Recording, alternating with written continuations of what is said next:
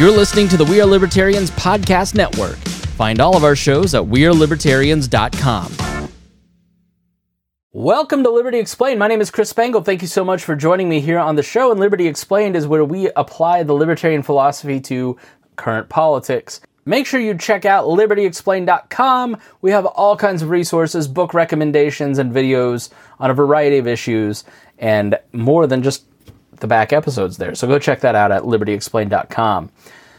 Now, today's question is How can equal opportunity exist when so many have so much wealth? What would be done about the 1% in a libertarian society? First, it's impossible to create equal opportunity under any system of government, no matter how free or fascist, despite it often being presented as a false goal by many snake oil politicians. Every government on earth can and does affect wealth distribution. Let's take one of the most communistic and closed societies on earth, like North Korea. And it was built on the idea of equality for all. Yet the Kim family has ruled the country since 1948. America has had 13 families at the head of its government in that time.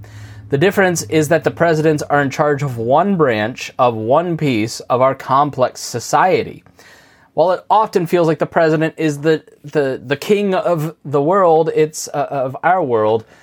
They're not in charge of civil society, businesses, or even the entire government, just their branch of it. So while they are elites, there is no doubt about that, they're just one of the elites. The Kim family is the elite and they enjoy the benefits of total control over every aspect of North Korean life. That's the problem when you centralize control, and you must continue to keep control decentralized. Now, but what about inequalities in American capitalism? Yeah, there are definitely enormous amounts of wealth concentrated in the hands of a few in the American capitalistic system. In freer societies, that wealth is more fluid, though. Most family fortunes are dispersed in three to four generations. Now, upon his death in 1877, Cornelius Vanderbilt was the richest man in America. By the 1930s, the family was nearly broke. Gloria Vanderbilt had to find her own sources of income, and so does her son Anderson Cooper.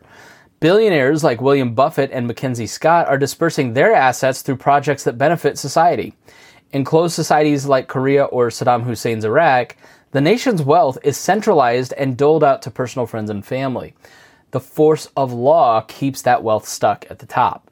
The quicker the dispersion of dollars creates more opportunities in lower and middle classes and keeps everyone with some level of upward mobility. Thank you so much for joining me here on this episode of Liberty Explained. My name is Chris Spangle. We thank you so much for joining us here on the program.